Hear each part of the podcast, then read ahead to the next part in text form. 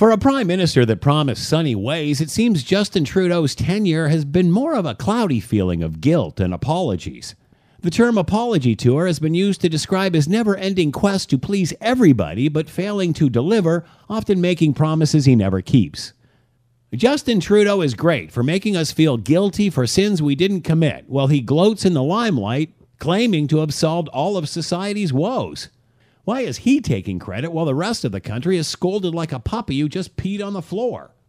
It seems Trudeau has apologized for every sin ever committed by a Canadian between Confederation and the present. Is there a special interest group he hasn't tried to squeeze a vote out of?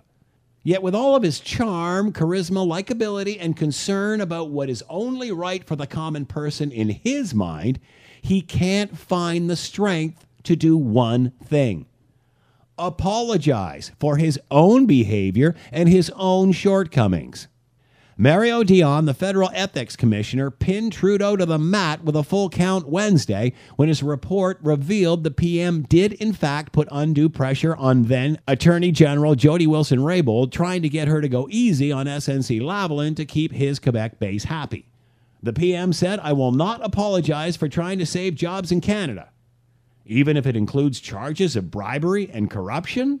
It seems like there are two different worlds for our elitist prime minister one for him and reality for the rest of us. I'm Scott Thompson.